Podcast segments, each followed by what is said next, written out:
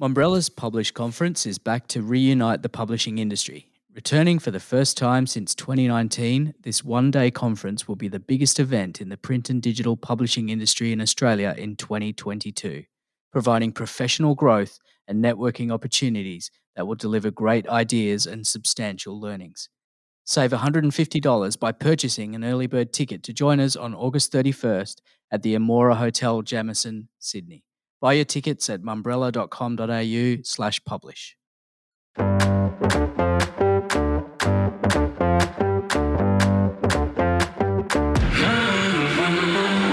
and welcome back to the Mumbrella Cast. I'm Callum Jaspin. Today, are your radio listening habits changing post-COVID? You'll hear how the radio networks are performing so far in twenty twenty-two.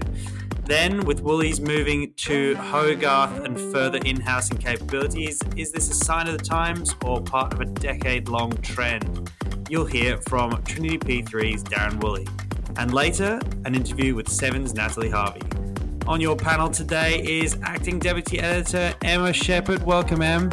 Hello. And Editor Andrew Banks. Hi, Callum. Hi, Emma. Hey. twenty twenty-one was a very well-documented year of talkback. Both three A W and two G B saw record numbers across the year, with the A B C's local stations riding the lockdown wave as well. Now it appears there are early signs that listening habits are starting to potentially shift back to pre-COVID trends. It was a strong showing for Nova, with uh, growth in each of the Melbourne, Sydney, Adelaide and Perth markets, while S C A's hit network channels two day F M and Fox showed signs of life in the nation's two biggest radio markets. The other n- channel on S C A, Triple M, is also showing signs of improvement after a few big talent changes over the summer break. While Nine Radio's two G B does appear to be holding steady, it wasn't a good survey as much comparatively for the sister stations three A W, four B C and six P R, all dropping share. The A B C also saw declines across the board. However, with a federal election spanning survey three, I'm sure we'll see a rise there. Banksy, start us off. I listed a few things there, but one for me that continues to surprised me is the ongoing success of Christian O'Connell and Golden Melbourne. Classic hits and a radio legend from overseas seems like a straightforward recipe, you'd think, no? Very interesting, yes, um, Callum. I, I spoke to A R N's Chief Content Officer, Duncan Campbell, and he said, it's a funny one. He's he's from England. He's got an accent. It, it shouldn't work on paper. He's pretty much agreed that he's done a really amazing job down in Melbourne. Um, I say down in Melbourne because we're up in Sydney, but um, yes, he's saying he's very talented. He's a stand-up comic and everything. So I think with I think the quote he gave me was that he has an English charm to him that can be quite seductive, which I thought was interesting. Um, you know, you want seductive people on the radio. That's great. Um, he said he's not arrogant, which helps. Uh, and that he's very inclusive. So uh, I think all these things, plus the fact that you've got music that resonates with people, that l- sort of link people back to events in their lives. They're, you know, it's such a big uh, type of music. Um, I think that's what's driving it down there in Melbourne. And Em, as usual, you're on Sydney duties. Any big stories coming out there? Yeah, so the key takeouts um, in Sydney for Survey two was definitely the A B C Radio Sydney dramatic collapse, and I really do think it's quite dramatic um, in its audience share across all time slots.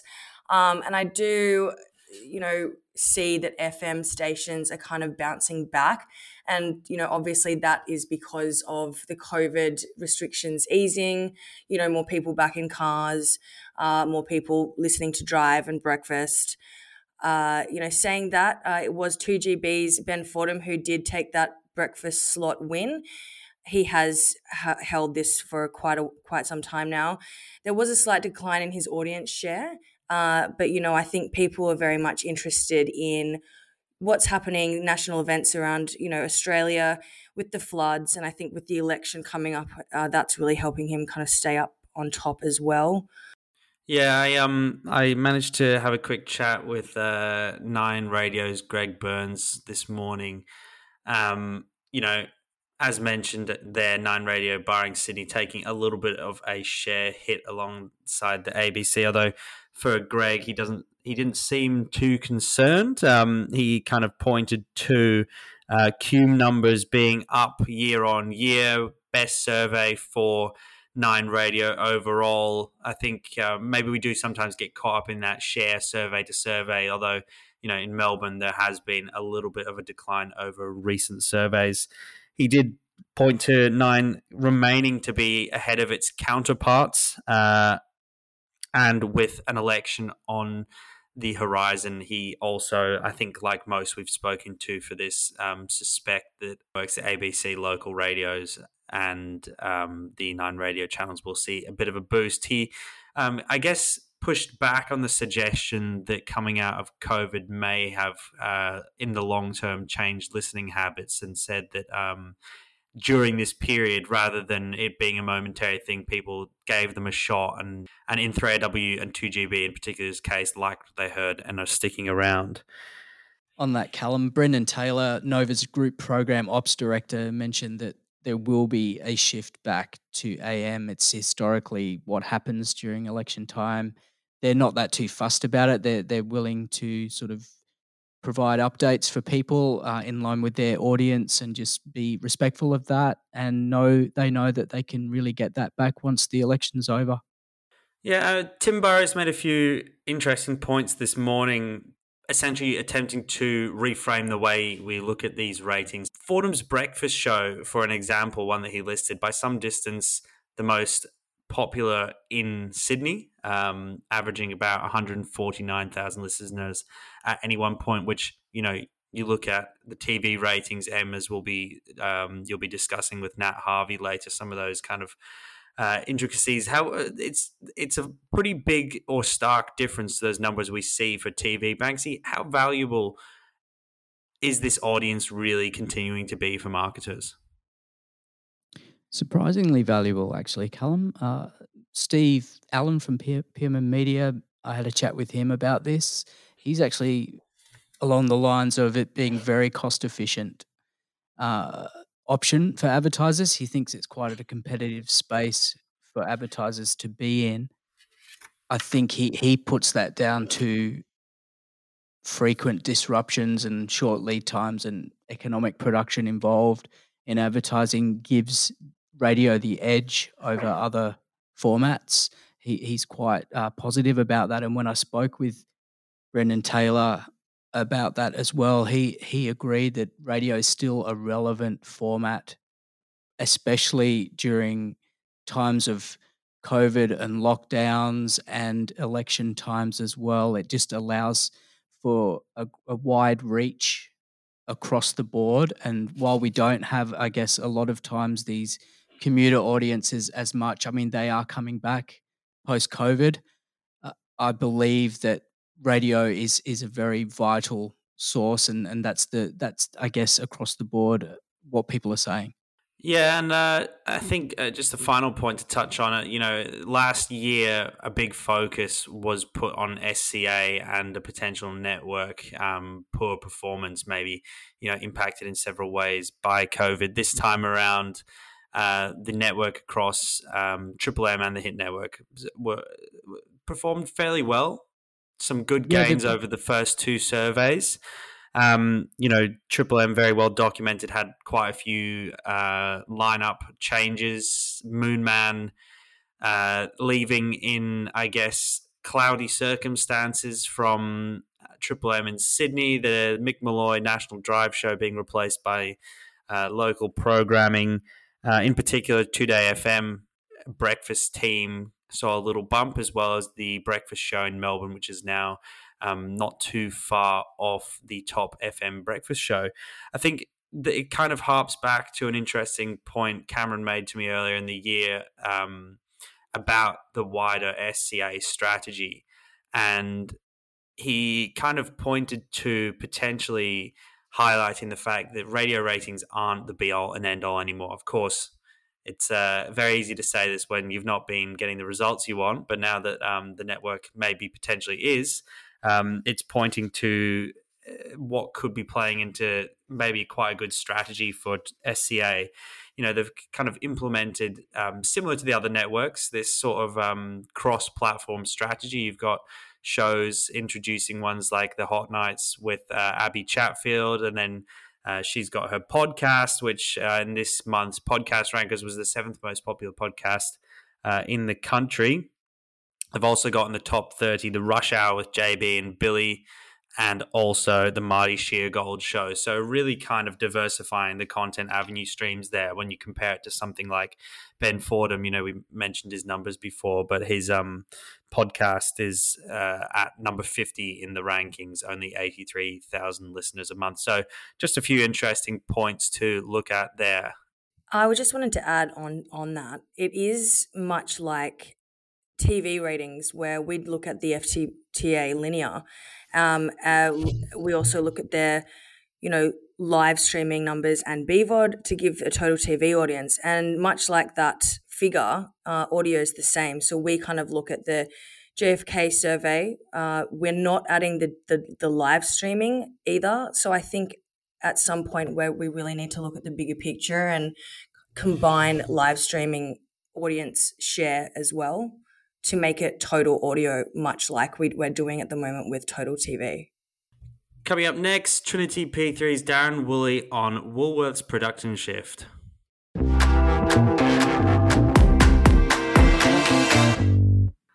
Global C E O of Trinity P three Marketing Management Consultants, Darren Woolley, welcome to the podcast.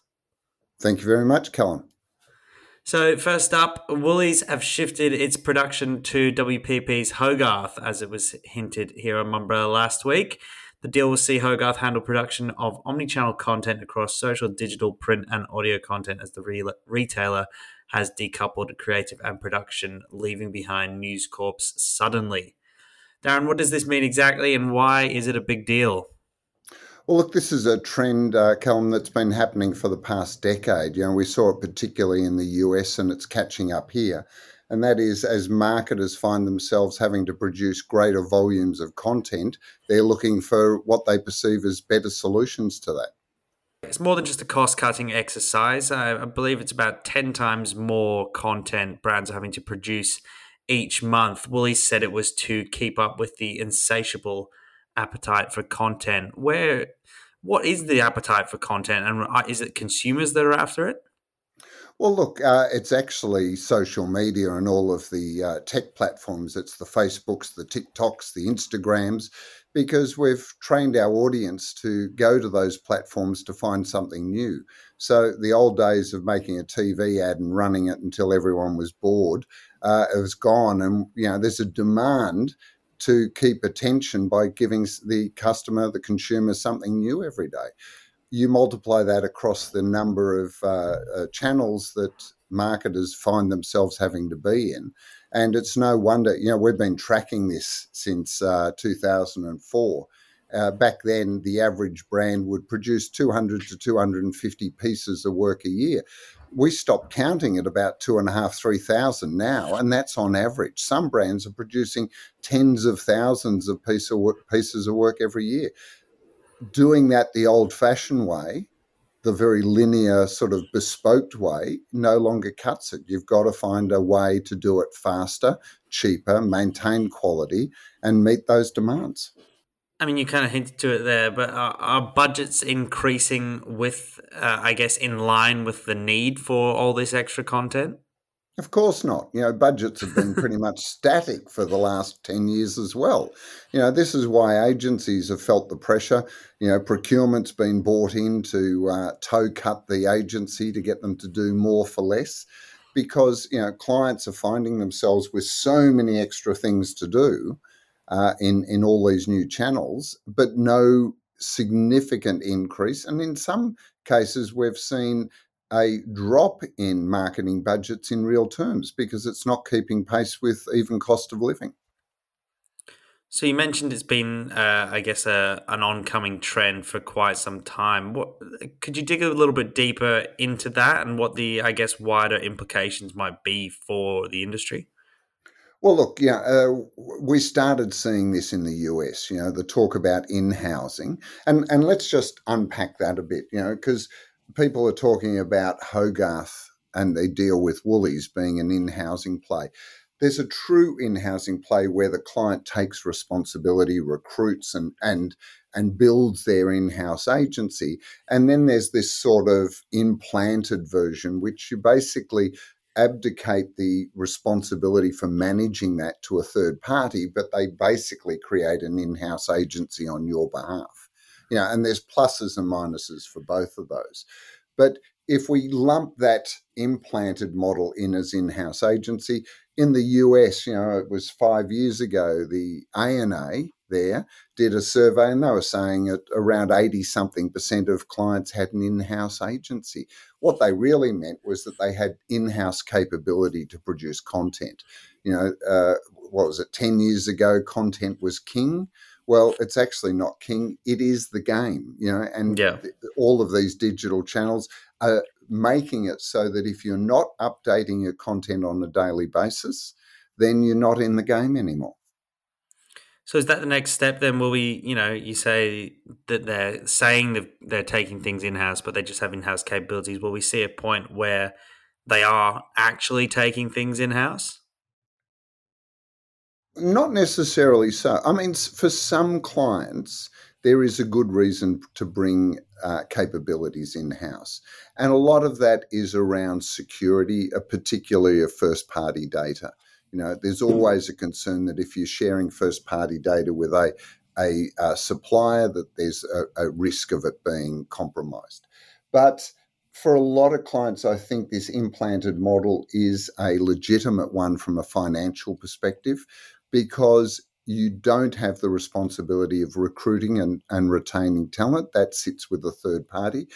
And the relative costs are very similar. You know, there's a little if, if you truly cost out an in-house agency for the same quality of staff, it's not that different except for maybe the profit margin, which may only be ten percent. So for all of the benefits of implanting uh, a third party or an external supplier in-house, you get all the benefits without many of the downsides of it. So I see that, but it's not, by the way, Callum, this is not for every client, because it only really impacts those that have enough volume and therefore have the investment that it makes it worthwhile. So creative houses shouldn't be uh, too worried just yet. The, uh, the the early death is greatly exaggerated.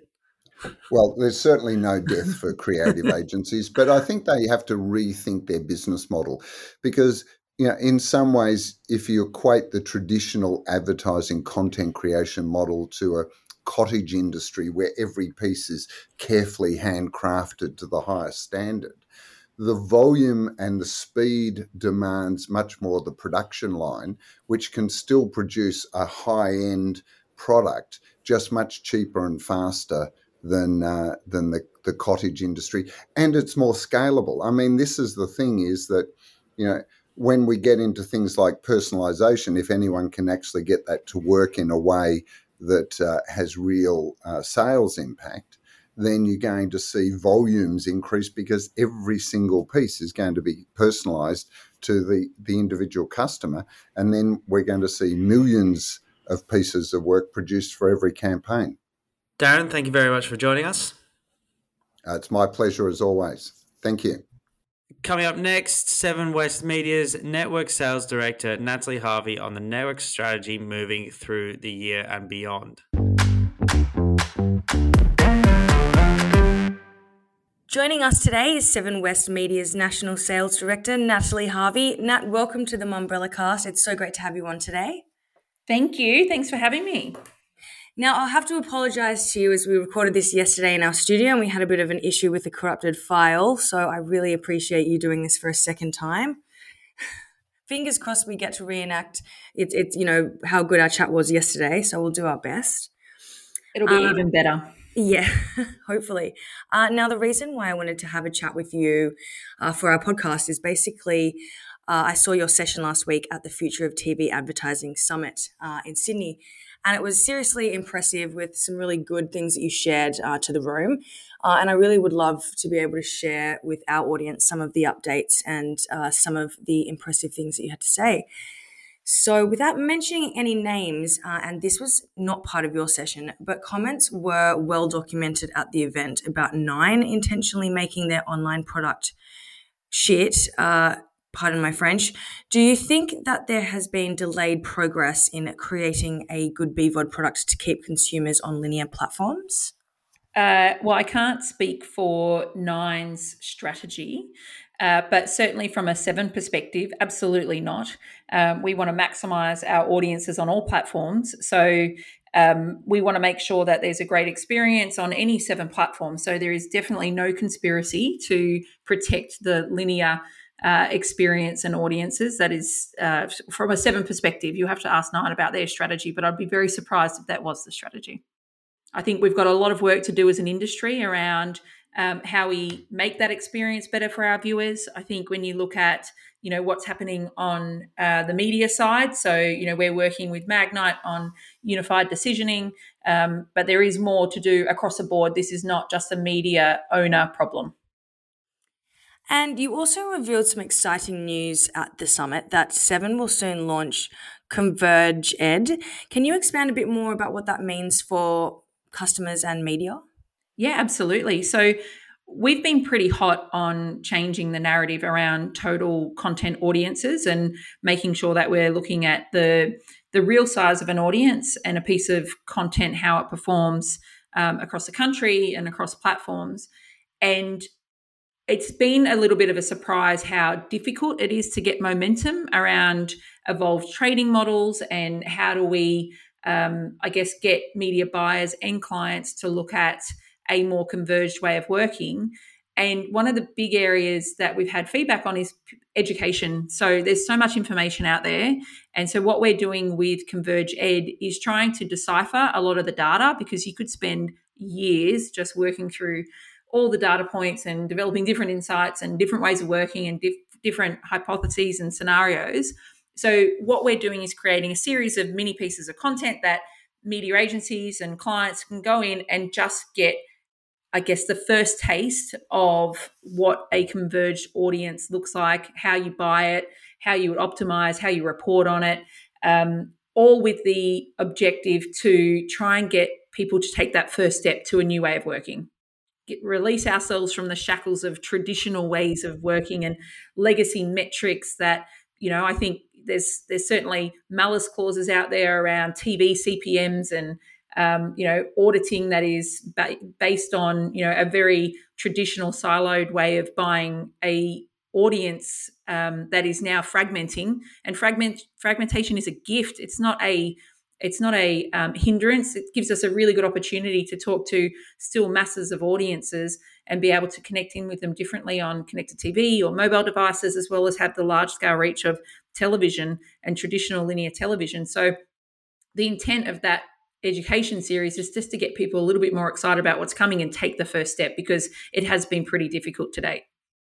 That sounds really, really exciting. And when will this be released? Oh, when was very soon. Very um, soon. So we're currently in, uh, I guess, if it were treating it like a T V show, we're in production um, phase of that. So they'll be released um, very soon. Can't wait to see it. Um, now, if we go back to talk about Seven as a network, coming off the ratings win for Seven last year for T V, obviously in, in terms of T V, I wondered what Seven had in place to kind of take the win back again for twenty twenty-two.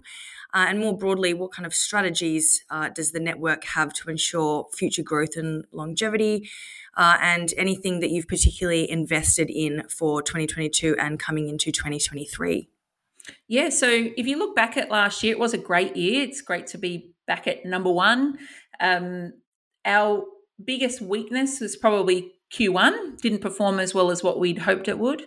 And you'll see through the numbers um, for year to date that we've rectified some of that. So there's been, you know, significant share growth and um, audience growth in demos. I think, you know, on under fifties, sixteen thirty-nines and twenty-five fifty-four, we've had the most significant share growth of any network. So we're pretty proud of that. So the strategy around making sure we beef up Q one has delivered.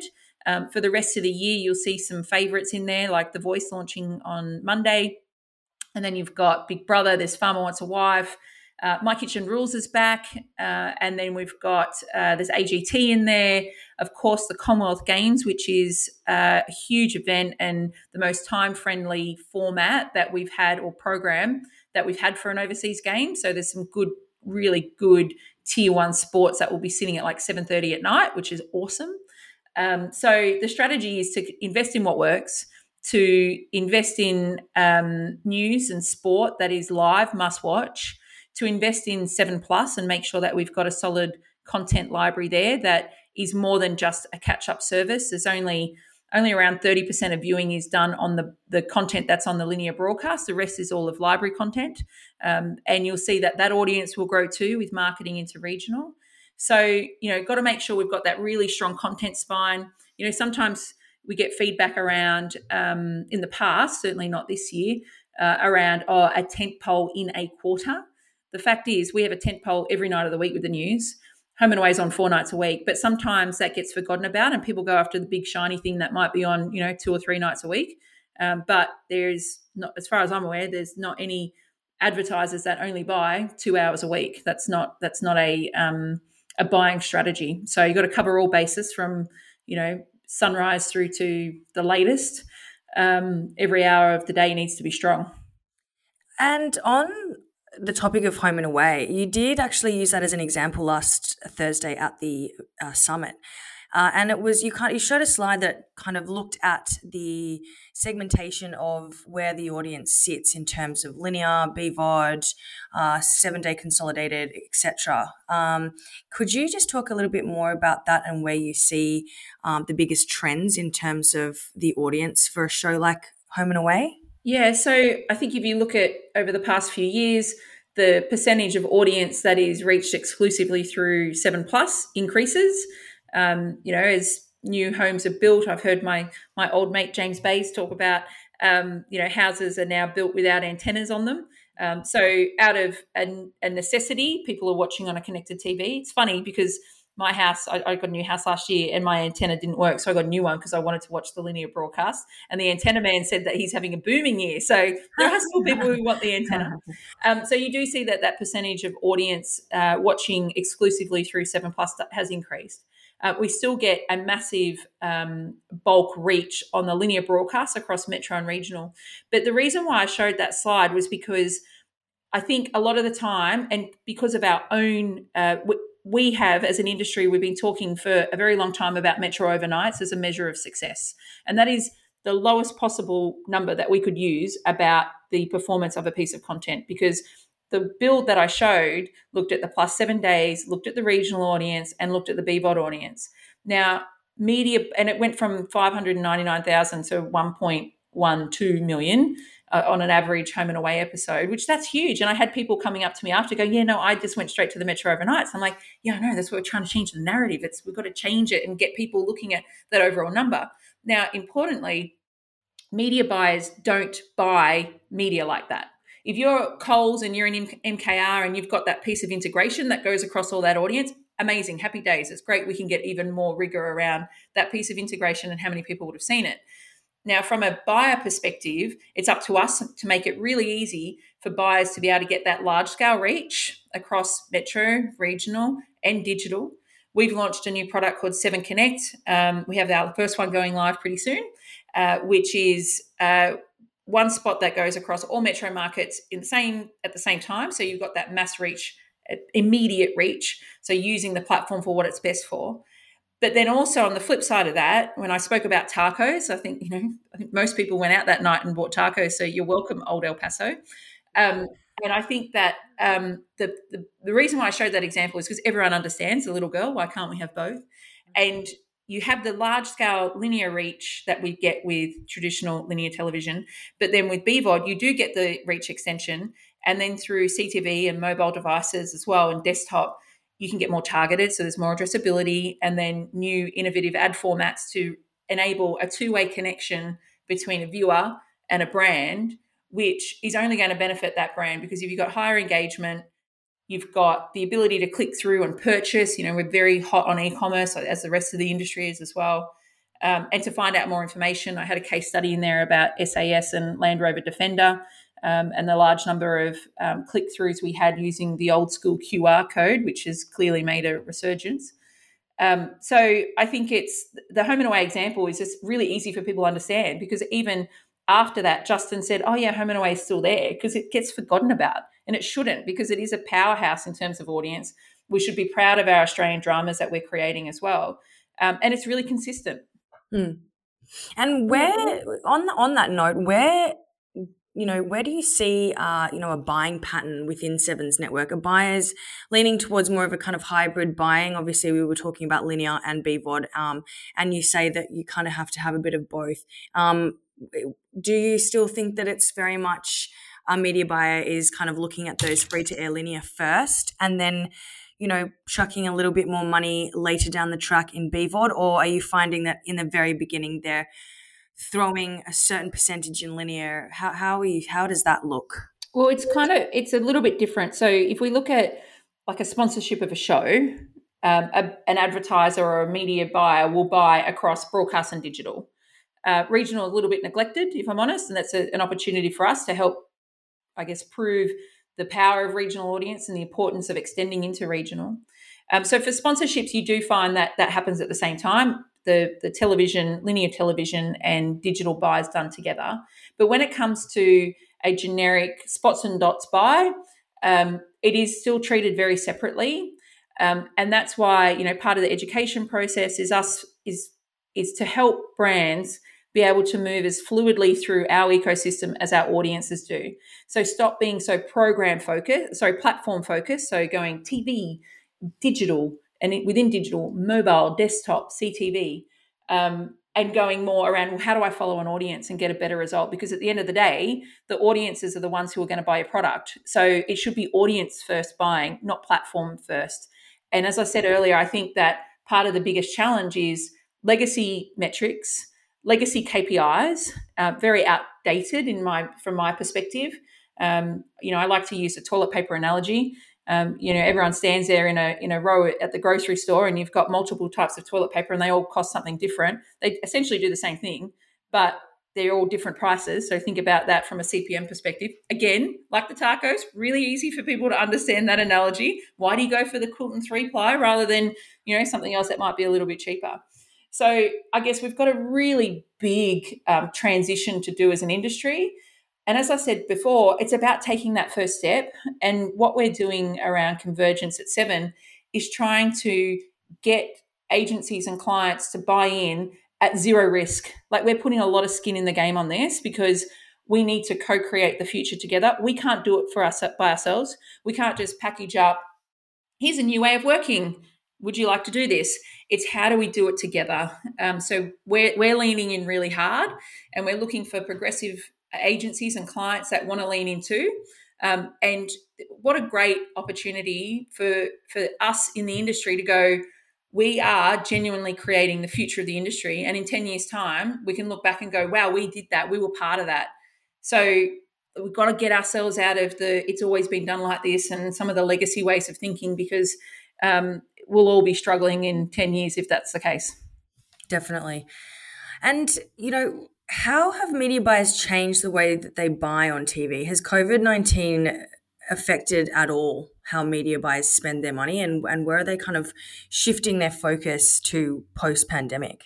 Oh, one hundred percent it's changed. So um, when COVID first hit, gosh, I called it I'm a media again. Get it? Yeah, you That's get a it. Good one. um, uh, but like that was, you know, there was a lot of chopping and changing. You know, we needed to respond quickly. Retailers were opening, closing, opening, closing. Melbourne in particular, a lot of challenges.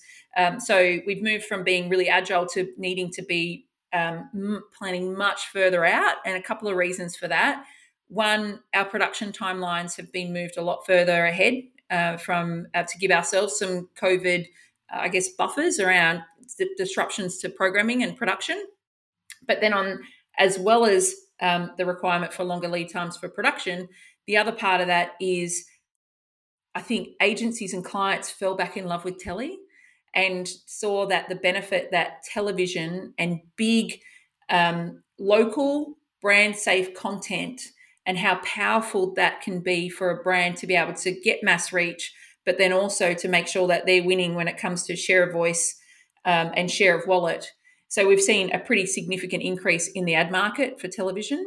So buyers have to be planning much further out and buying much further out to be able to access the airtime that they want, um, because you need that quality airtime to be able to reach the audience you want, um, to hit your reach goals, to hit your traditional media metrics, but also you buy media to sell products, right? And if you're not going to buy T V the way it's supposed to be, that's going to have an impact on, you know, cash register sales. So um, it's much, much longer term lead time than what it was pre-COVID. We kind of got back into a um, kind of, you know, four, six week lead time for a lot of clients. And it's certainly, it's more than double that now. Wow. Wow. In January, Seven joined forces with audience measurement company Amplified Intelligence to launch a research project examining consumer attention with T V and B VOD content. If I remember correctly, this is part of Seven's strategic enhanced advisor and viewer experience called EVE, which is an, an initiative that you have. How has this changed the way brands and consumers connect? Well, it hasn't changed yet. Um, attention is certainly the buzzword of twenty twenty-two, isn't it? If you had that on your bingo card, you'd be doing well. Um, the reason why we're looking at attention is, if I take it back, you asked me earlier about, you know, being number one and having that mass reach, and mass reach is super important because we can reach more car buyers, more dog food buyers, et cetera. And then it's how do we A, find those audiences?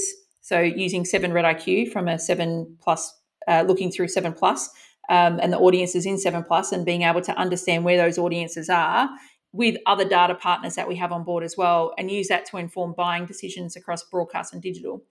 And then it's the reason why we're doing the attention study is to look at where are those opportunities for brands to be able to cut through even stronger. So the EVE is EVE was created to enable us to find opportunities for advertisers to have a much higher engaged audience watching at that time, so their brand cuts through, to give them a competitive edge when it comes to share of voice, and to help with smarter buying decisions. So we haven't had our full report yet, but we've had a few insights, which I'm happy to share with you. Um, the A F L W, really strong for passive and um, uh, active attention, really strong. And that's those short breaks that we call, um, after a goal scored, the most powerful real estate in media.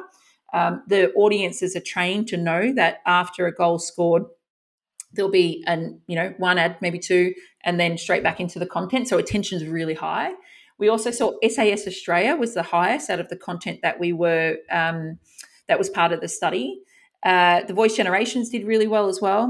Um, but then interestingly, we saw some of the feedback has been around durations and a little bit of inconsistency around um, duration attention. And, you know, the longer you go, there might be less people um, engaged. So it's you got to be careful that you don't try and commoditize attention, because like my C P M um, conversation and, you know, the toilet paper example, it's not all the same. And when you look at creative context, I spoke about this at the Future of T V as well, that the longer the ad doesn't mean that you're going to have less attention, because if we, we look back at what Qantas did with that three-minute beautiful ad, the, the creative plays such a big role in attention as well. So this, the research that we're getting is only one part of a bigger proposition around how we deliver a better experience for advertisers and deliver better effectiveness. That was a really long answer to your question, by the way. No, really, really interesting. And on the back of that, um, obviously we have V O Z as well, virtual Oz data. What insights are you seeing with audience behaviours around V O Z? Yeah, so uh, with the V O Z data, one of the fortunate um, silver linings, I guess you could say, we've got to find those silver linings over the last couple of years.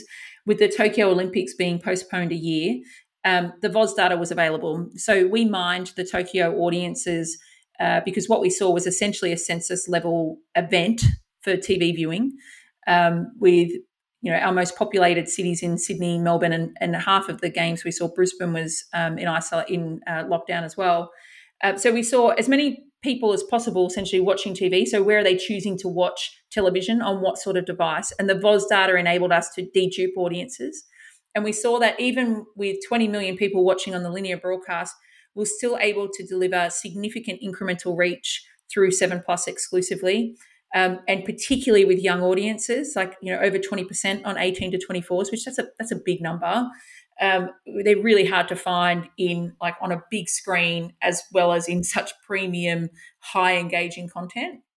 So we've been we used it for that, and we used it for um, we track it every day. But in terms of from a sales perspective and where we're looking for insights, this the next part of that is around sponsorships. So when a client's sponsoring, say for example, The Voice, how can we deliver a better campaign by market and by platform using the V O Z data? And that's why we created our dashboard that we share with our sponsors. Um, now, the next phase is that with our head of Converge Audience Trading, Alex Tansley, we call him the HOCAT, head of Converge Audience Trading. Um, the next phase we're looking at is around general buying. So what is the optimal split to B V O D um, of a total television um, campaign? And the insights have been amazing, actually. Like we see some clients are under-indexed on B V O D spend, some are bang on, some might be even over-indexed.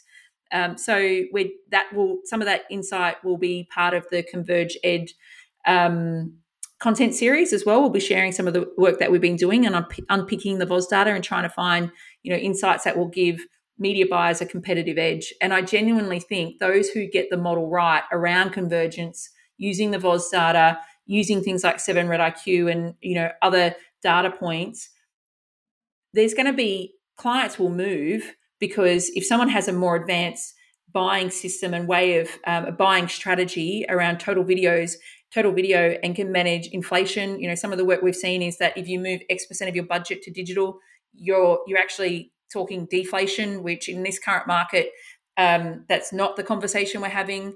So I genuinely think that there will be clients won and lost on, you know, the, the um, evolved trading models. Absolutely.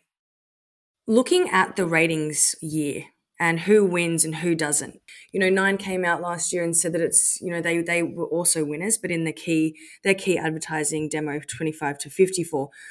Um, what does this all mean, and what do you think? What is what's the issue between this the, the two, you know, seven and nine, and you know, the kind of the butting of the heads of who wins and who doesn't? Yeah. yeah. Well, I think, you know, from a measurement perspective, think about any other category, right? And if you sell more of something, so if you sell more cars, sold the most amount of cars, Toyota's biggest automotive brand in the country, they are the biggest automotive business and they are number one. I haven't seen any V FAX data um, or any other data that suggests that the winner is somebody who gets more under fifties um, buying cars or sixteen thirty-nines.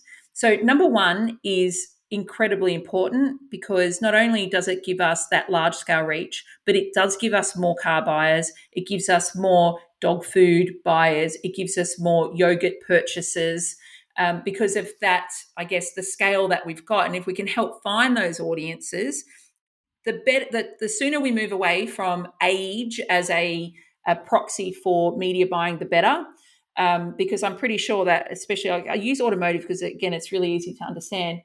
Um, if a fifty-five-year-old walked into a car dealer and wanted to buy a car, the salesperson isn't going to ignore them. They've got a lot of money, you know, particularly versus an eighteen-year-old or even a twenty-five-year-old, a salesperson is going to go straight to the person with the most amount of money um, to be able to purchase that car. So the, the sooner we can move away from demos, the, the better.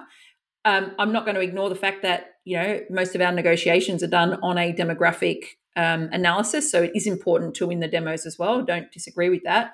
Um, but as you've seen this year, we have had significant uh, growth in the demos, um, but you've got to get the balance right, because while you're talking to a more targeted audience, you've also got to keep yourself broad and, and use the benefit of what could be an older audience, because they're still going to buy your products too.